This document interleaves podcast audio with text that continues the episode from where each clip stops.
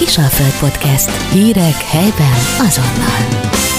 Kiskörén a Tiszató partján rendezték meg nemrég a Magyarok Világszépe 2023-as döntőjét. A koronát a Diósdi Nánási Dorottya nyerte el, első udvarhölgye pedig a 24 éves Győri Árki Dominika lett. Dominika számos szépségversenyen járt már, korona is többször került fel a fejére, például a Miss Queen Hungary 2009-es, 2019-es döntőjén. A fiatal lány három év kihagyás után állt újra színpadra. A Fási Ádám nevéhez fűződő szépségverseny fináléjában 14 lány indult, akik a Tiszató partján felállított színpadon mutathatták meg magukat a zsűrinek, és persze természetesen a nézőknek is. Mai podcast adásunk vendége Árki Dominika. Régóta ismerjük egymást, ezért engedjék meg a kedves hallgatók, hogy tegeződjünk. Kedves Dominika, nagy szeretettel köszöntelek a stúdiónkban. Én is köszöntöm a hallgatókat, és köszönöm szépen a meghívást. Aki egy kicsit figyelemmel is követi a szépségversenyek világát, annak azért ismerős lehetsz. Több versenyen vettél részt, ilyen volt a Miss Queen Hungary 2019-es döntője is, amit a, a fővárosban rendeztek meg. Mikor derült ki számodra, hogy kipróbálod magad ebben a világban? Mm, igazándiból nekem ez úgy kezdődött, hogy elkerültem egy modellügynökséghez 15 éves koromban, és ugye a modellügynökségeknél úgy van, hogy 16 éves kortól lehetem hogy kiutazni külföldre modellmunkákra. Engem már akkor felkészítettek fotózásokra, valamint járás technikai óráim voltak, hogy ugye ha színpadi munkát kapok, akkor felkészült legyek, és jó megjelenést se tudjak végezni. Úgyhogy én nekem a karrierem, vagy hát a hobbim az igazából inkább így indult, majd a későbbiekben években próbáltam ki magamat a szépségversenyek terén is.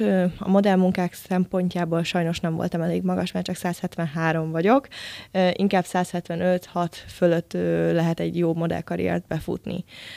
A szépségversenyek világa alapjáraton engem mindig is vonzott, hanem mindig is egy ilyen külsőleg egy hercegnős kislány voltam, tehát hogy ö, régebben én is néztem a tévében a, a, a szépségversenyeket, és akkor így megfogalmazódott bennem, hogyha egyszer nagy koromban is ö, érdekelni fog a, a téma, akkor akkor mindenképpen ki fogom próbálni, és én 18-9 évesen kezdtem a versenyzést, ö, akkor a Miss Balatonnal indult nekem a, az első versenyem, nekem egy nagyon-nagyon pozitív ö, véleményem alakult ki amúgy így a szépségi versenyekről ez a, a Miss Balaton által, úgyhogy azt gondolom, hogy ez indította el nekem ezt a, ezt a lavinát.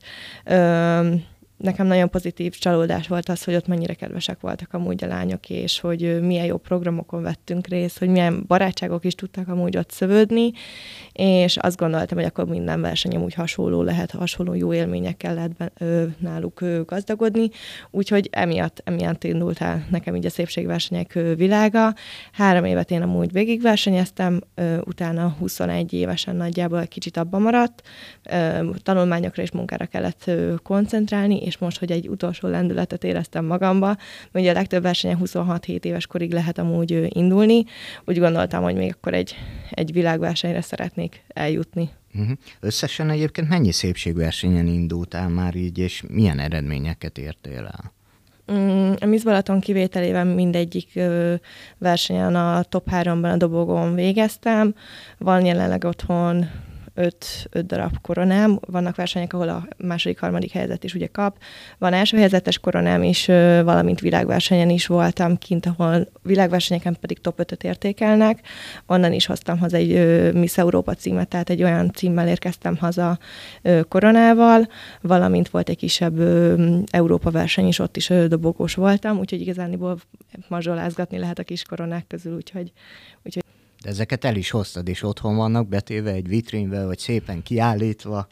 Um, igazándiból én tavaly költöztem el, um, és én az új lakásomban nem raktam ki, mert úgy gondoltam, hogy ez nekem ez egy lezárt periódus volt, úgyhogy hmm. nekem most van nincs szükségem a koronáimra, úgyhogy egy dobozban van a, a raktárban a lakásom előtt, úgyhogy nem, de egyetlen egy Queen-es üvegdíjam van, ami ki van helyezve a lakásban, meg most, hogy voltam világversenyen, néha szeretek ilyenkor otthon felrakni egy koronát, és spirituálisan felkészülni arra, hogy te meg fogod Dominika nyerni, és akkor ö, szép ruhában otthon ülök egyedül, mint egy bolond nő, ö, és most, most a két legszebb nagy, ö, nagy koronámat elővettem, és most kiraktam a, egy ilyen vitrines szekrényre, ö, kicsit egy a versenyre való felkészülés miatt, hogy így elképzeljem. Mhm. Nem tudom, hogy te hogy gondolod, de szerinted mitől szép egy nő igazán? Szerintem ez amúgy alapjáraton külső az szubjektív, kinek mi tetszik. Szerintem nekem legalábbis személy szerint addig nem szép egy nő, amíg a belső értékekkel tehát amíg nem ugyanolyan szép a belső értéke, mint amúgy a külső. Én mondjuk külsőleg szeretem a vékonyabb, magasabb nő, nőket, tehát én így a modellalkatú nőket preferálom, vagy én őket nézem meg hamarabb. Szeretem a nagyon karakteres arcokat, sőt, amúgy a világversenyeken nagyon imádják a karakteres arcokat. Sajnos Magyarországon mindig semleges arcú lányokat választanak szerintem. Úgyhogy szerintem egy karakteres arc, szép és ápoltság nekem nagyon-nagyon fontos, tehát nekem az azzal kezdeném, amúgy a leg, az, a, az a legfontosabb egy nőnél, hogy ápolt legyen. Fontos ugyanúgy gondolom a, az öltözködés, a, a, a ruházkodás, megjelenés, meg a kisugárzás. Tehát akinek olyan a kisugárzása, hogy, hogy nem is akarsz hozzászólni, vagy nincs meg ez a arany ragyogás a nőben, amikor így megérkezik, akkor szerintem amúgy nem. Fási Ádám nevéhez fűződő szépségverseny fináléját a Ringató Fest programsorozat keretében rendezték meg Kiskörén. Ha jól tudom, akkor a versenyt megelőzően egy tíznapos táborban vettetek részt induló lányok. Meséld el, légy szíves, mi történt ebben a táborban tulajdonképpen, miket tanultatok? Igazából a tábor előtt nekünk már volt kettő napunk, amit közösen a lányokkal együtt töltöttünk. Volt egy ruhapróbás napunk fotózással, forgatással, és ott készültek a Blikhez a bikinis képeink is, tehát volt egy teljes forgatásos, fotózós napunk ruhapróbákkal, valamint volt még egy nap, egy csapatépítő napnak mondanám, az pedig egy zselicvölgybe volt egy szép kis környezetben, ahol egész nap programoztunk, ott is forgattunk, kicsit jobban megismertük egymást, voltak beszélgetős programok, ott már volt egy-egy zsűritag, ugye a, tulajdonosok is ott voltak, úgyhogy már elkezdtek minket megismerni. A tábor folyama, ugye ez tíz nap volt, egy keddi naptól a következő péntekig tartott a, a verseny, és ö, igazándiból az első egy-két napot ö, forgatásokkal, próbákkal, ruhapróbákkal ö, töltöttük, ö, az utána lévő napokat pedig már a sóra való felkészüléssel ö, töltöttük, ö, tehát járástechnikai órák voltak, meg ö, koreográfia órák, reggel egy ö, reggelizéssel kezdtük, utána egy kicsi pihivel, felkészüléssel, két-három órás ö, technikai órák voltak, ebédszünettel, és újra ez a két-három-négy órás próba, addig, amíg nem ment annyira jó, hogy azt mondják, hogy akkor pihi. Úgyhogy a legtöbb napunk az amúgy így telt. Voltak persze amúgy pihisebb napok, amikor mondjuk a délután abba hagyhattuk, mert tényleg jól teljesítettünk, mondjuk délelőtt, akkor mondjuk medencézős program volt, vagy valami közös program, hajókáltás és egyebek, úgyhogy amúgy jól telt, de természetesen nagyon sok munkát is kellett beletenni itt a tábor alatt. Itt említetted a járás technikát. Ez nem is volt idegen számodra, nyilván számtalan versenyen voltál már. Minden versenyen másképp zajlik ez? Minden versenye előtt van mit tanulni? Szerintem amúgy ez egy lépcsőzetes folyamat, szerintem nagyon sokat lehet amúgy akár otthon is fejlődni.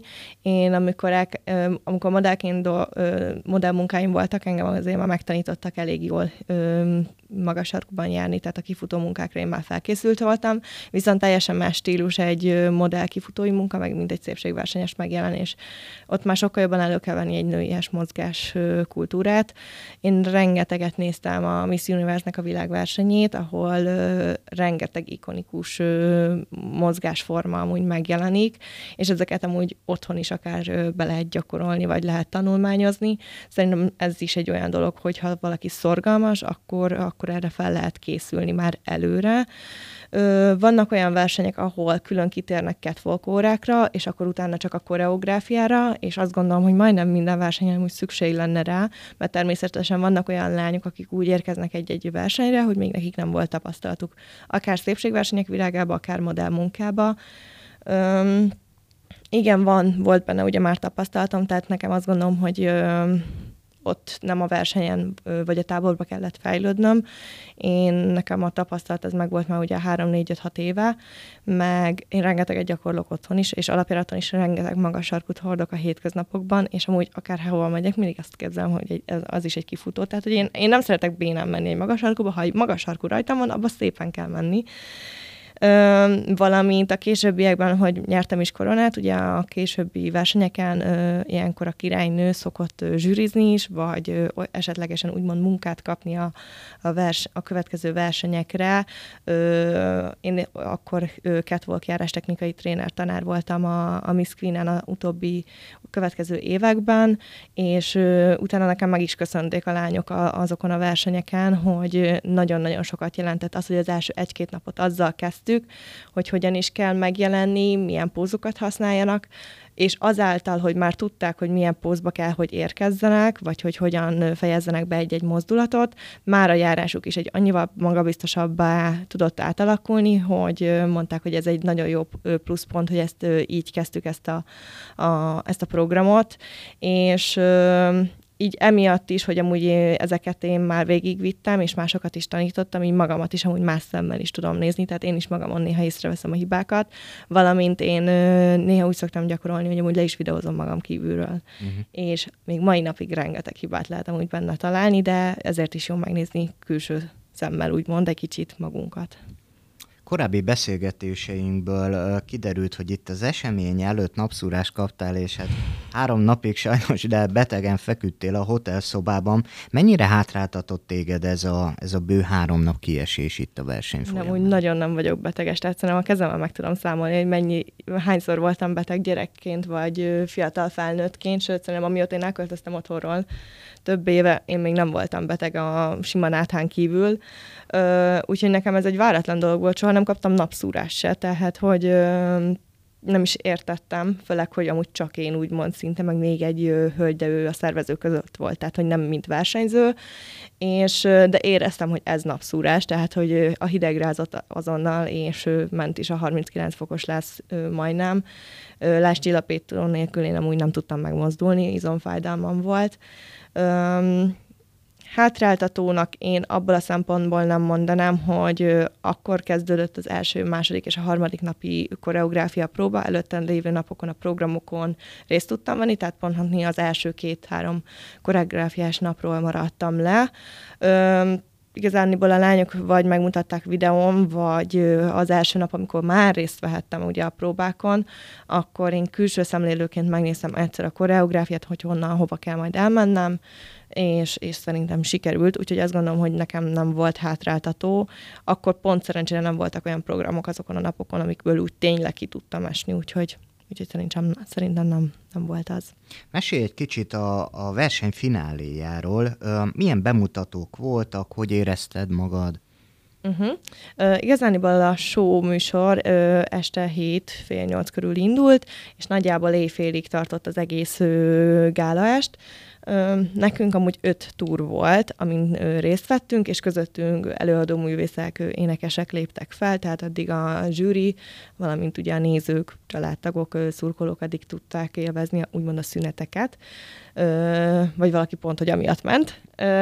És az öt túr nekünk igazán volt egy fehér koktélruhás felvonulásunk, ahol velencei maszkokat kaptunk az elején, és akkor azzal volt az első megjelenésünk, hogy ugye lekerült rólunk a maszk. Amúgy nagyon jó zenéket válogattak nekünk is össze amúgy a, a koreókhoz, amiket amúgy tényleg ő, élveztünk. A következő megjelenésünk, húha, mi volt a második? Egy kisasszonyos, egy ilyen magyaros viselet. Általában nagyon sok versenyen ö, szoktak tartani egy magyaros viseletet, én ezt nagyon könnyen elhagynám. Mm. Tehát, hogy ö, én, én ezt sose élveztem.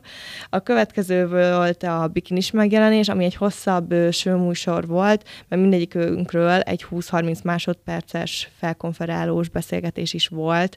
Tehát elmondták, hogy honnan jöttünk, mit csinálunk, miért vagyunk itt, stb. stb. Tehát egy kicsit már egy személyesebb megjelenés volt. Többet is voltunk a színpadon, főleg a, színpad végén egyedül, amikor tényleg azért meg lehetett minket nézni, valamint ugye a zsűritagoknak ugye volt a, a kezükben a rólunk készített blikkes fotóanyag, tehát akkor egy kicsit a bikinibe jobban ö, szemügyre tudtak minket venni.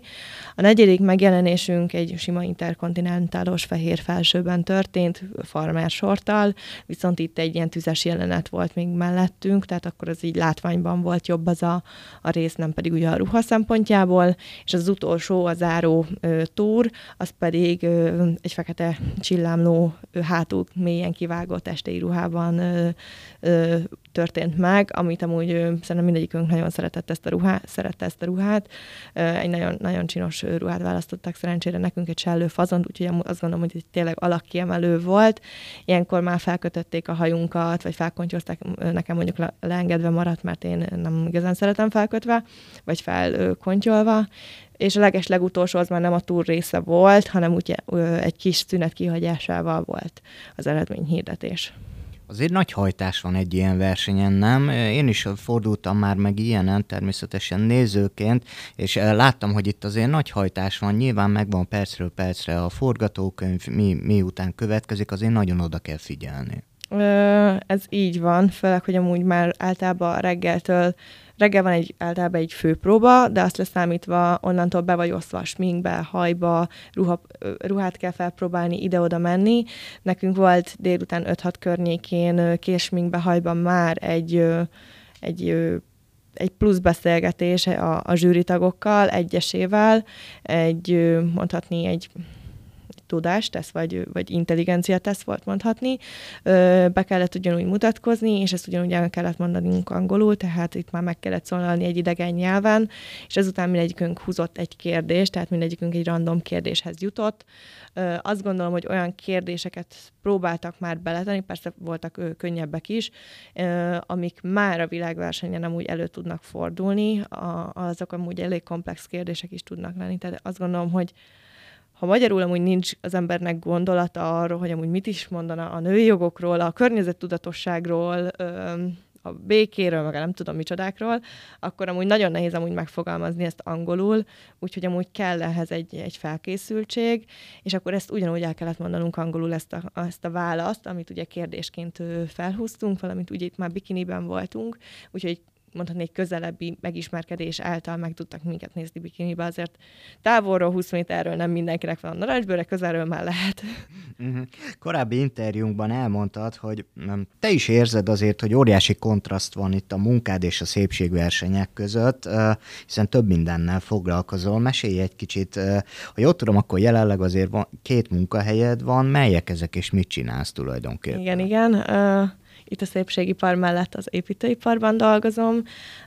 Én kisgyerekként is nagyon sokat rajzoltam alaprajzokat, és kiszíneztem. Anyukám rosszul volt tőlem, meg kb. hetente kellett új színes cerúzakészletet vásárolnia nekem. És mindig is ilyen lakberendező vonalon akartam dolgozni, de amikor így 2000-es években én kisgyerek voltam, mindig azt mondták, hogy nem lehet lakberendező, hogy abból nem lehet megélni, akkor még ugye ennek nem volt úgymond fénykora ennek a szakmának, de mire én eljutottam abba, a, oda, hogy amúgy egy nagyon jó két anyagú gimibe jártam, tényleg pályaválasztás, még mindig így az építői építőipar volt, amiben én el akartam helyezkedni, és akkor mondta apukám, hogy akkor legyél építészmérnök, és akkor én végig matek fizika faktos voltam, ment is, tehát nekem ez így nem volt probléma, de én előtte februárban van a jelentkezés ugye az egyetemi oldalakon, és én előtte mondtam neki pár hét, hogy apa, én ezt nem Mondom, én ezt nem. És mondta, hogy akkor viszont valami hasonlót, vagy gondolkodj, hogy amúgy tényleg akkor mi legyen. És mondtam, hogy tehát engem mindig is az érdekelt, amit először mondtam. És mondta, hogy akkor viszont abba az irányba keresgé iskolát, és akkor én elvégeztem egy belső építészet látványtervezéssel kapcsolatos iskolát, interior stylistként és látványtervezőként dolgozom. Szerencsére most már amúgy éli világ, világkorát? Világkorát. Világkorát a, a, ez a szakma. Ö, én nagyon megtaláltam magam ebbe így a dizájn terén, mindig is szeretem, akár az öltözködést is, tehát nem úgy van köztük kapcsolat. Ö, és emellett én suli mellett elkezdtem, amikor Pestre jártam suliba, elkezdtem mellette ingatlanosként dolgozni, akkor meg ugye nem tudtam annyi eredményt, meg időt beletenni ebbe a munkába. Viszont a suli után, amikor már elkezdtem dolgozni látványtervezőként, lakberendezőként, akkor ö, kaptam egy nagyon jó lehetőséget lehetőséget a mostani munkahelyemtől, és akkor, akkor kerültem el oda. Mai napig ott vagyok ingatlanosként, és nagyon sokat fejlődtem ezen a munkahelyen. Igazániból új építési lakásokat tervrajzról értékesítünk, természetesen használt lakásokat is, mert azért vannak, akiknek el kell adni a, használt lakásokat ahhoz, hogy újat vegyenek nálunk.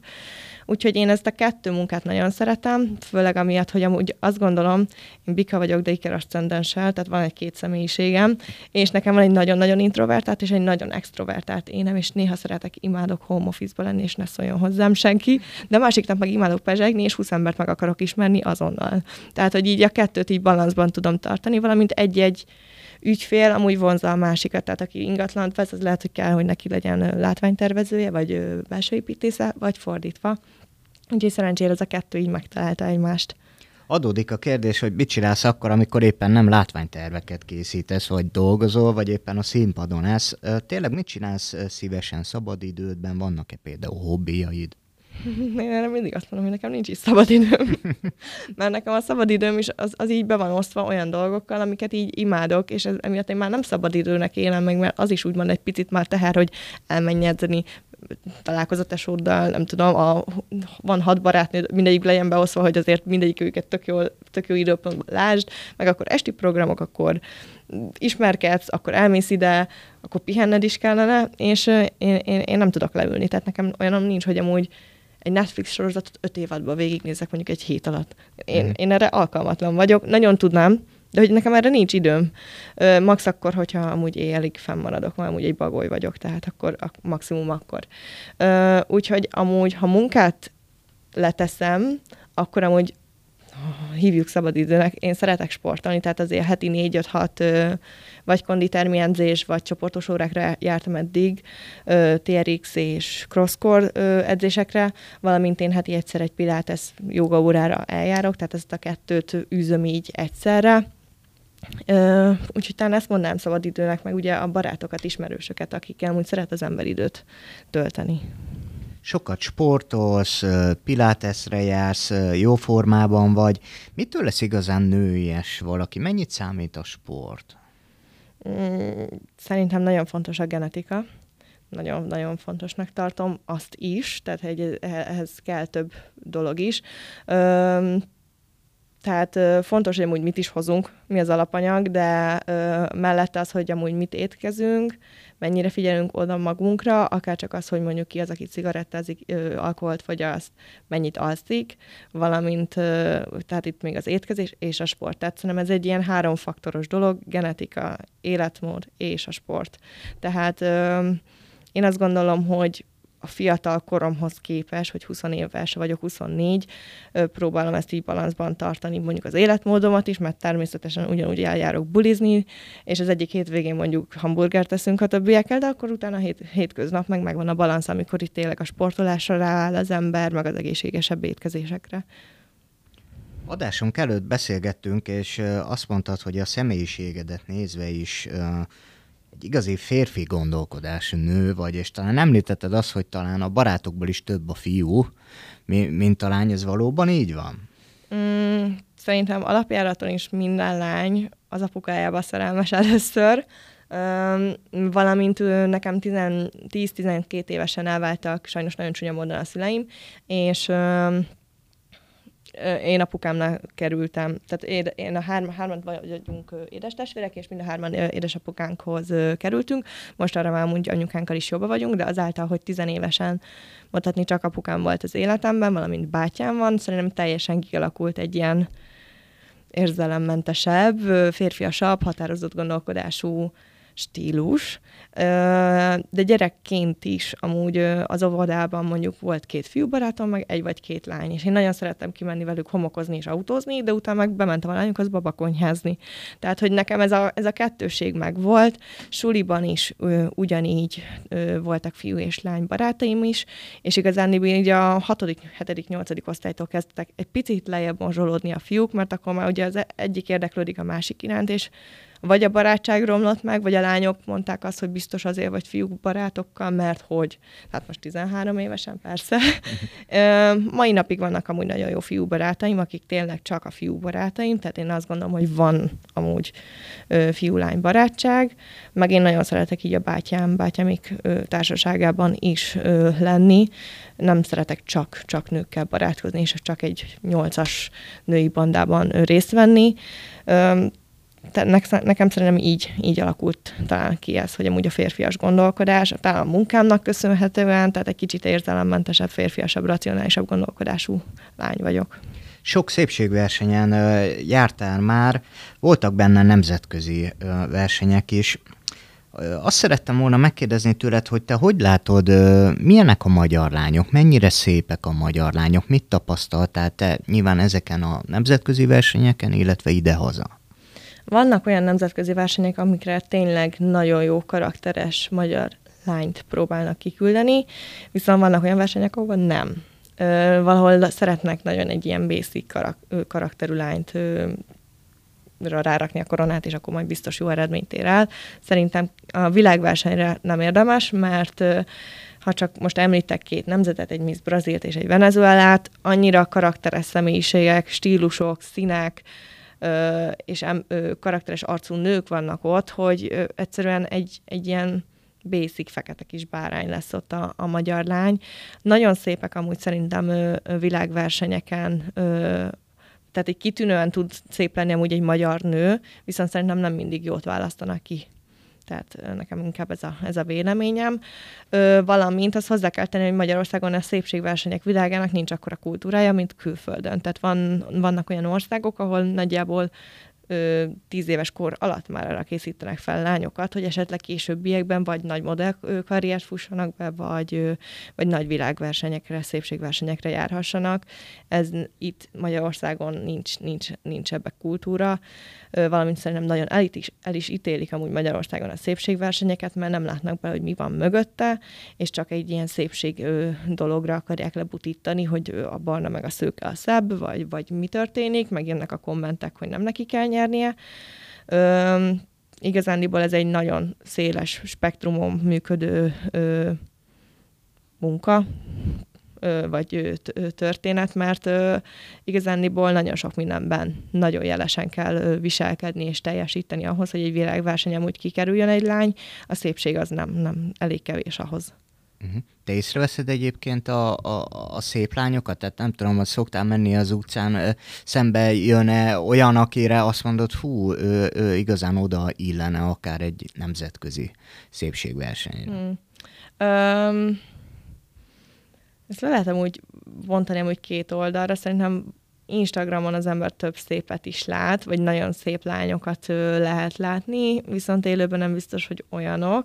Tehát élőben azért jóval kevesebb igazán szép lányt lát az ember, viszont ha van, van egy-egy ilyen bájos arc, amit meglát az ember az utcán, vagy mondjuk Instagramon, ők tipikusan nem azok a karakterek, akik amúgy szerepelni akarnak. Tehát valakinek, ha nem, nem passzol a személyiségéhez az, hogy szerepeljen színpadon, vagy egy szépségversenyen induljon, akkor hiába, de szerintem vannak nagyon szép lányok így, így akár Győr utcáin is, de, de országszinten bárhol. Három év után álltál ismét a, a színpadra, indulsz-e még szépségversenyen, gondolkozol-e hasonlóban? Soha nem mond, hogy soha. 21 évesen, amikor azt mondtam, hogy nem megyek többre, akkor is azt mondtam, hogy nem megyek többre.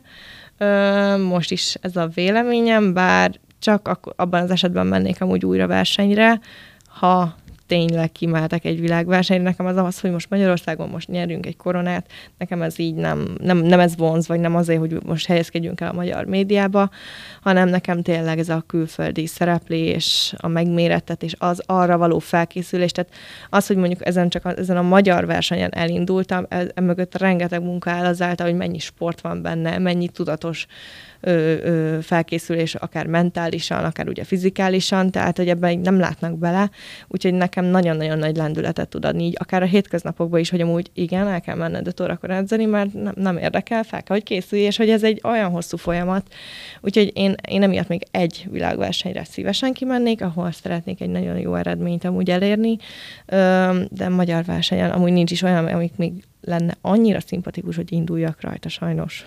Uh-huh. És mi a helyzet a, a modellkedésen? Nem tudom, hogyha érkezik esetleg felkérés, válasz -e ilyeneket?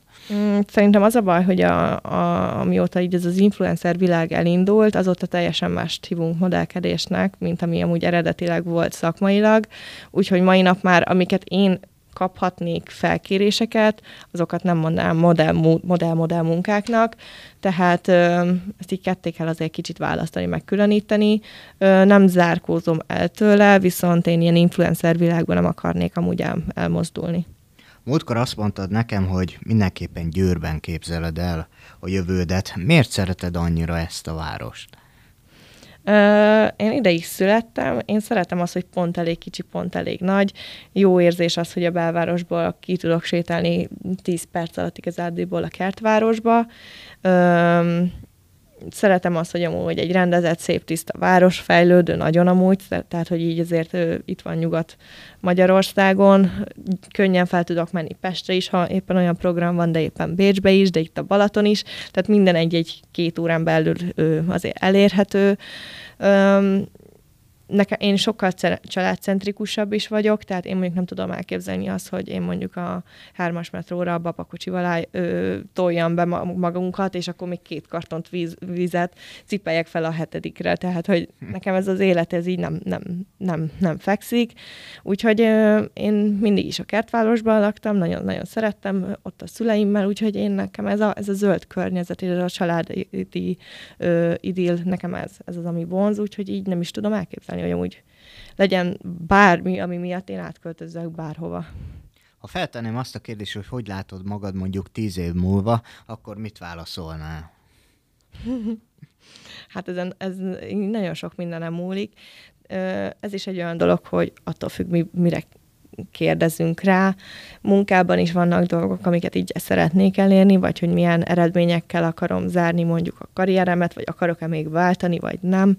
Ö, múlik is azon, azon is múlik, hogy van esetleg olyan párkapcsolatot, házasságod, amiből mondjuk gyerekeid lesznek. Tehát ez egy annyira nehéz dolog. Tehát én mondjuk most 24 vagyok, 30 évesen én mondjuk lehet, nagyon szívesen lennék egy két gyerekes anyuka, de majd meglátjuk, hogy mit hoz a, a, a jövő.